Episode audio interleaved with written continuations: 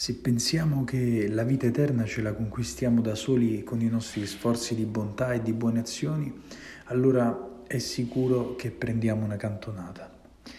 Maestro buono, ci sono molti come l'uomo di cui sentiamo parlare oggi nel Vangelo che pensano a Gesù come a un esempio di bontà e non come al Salvatore, come colui che ci insegna a guadagnarci la vita eterna da soli, anziché come colui che in realtà ci dona la vita eterna.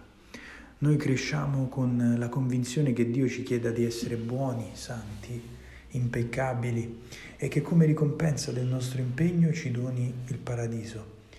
Ma non è esattamente così. A donarci il paradiso è Gesù, sì, ma non perché ci sforziamo di essere bravi, bensì perché lo amiamo e lo seguiamo autenticamente, con tutto ciò che comporta, gioie e tribolazioni perché è Lui la via per conoscere il Padre ed è Lui la via per la felicità senza fine.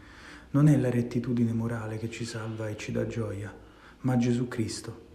La bontà, la generosità e la rettitudine non sono che effetti di una vita rinnovata al seguito del Signore.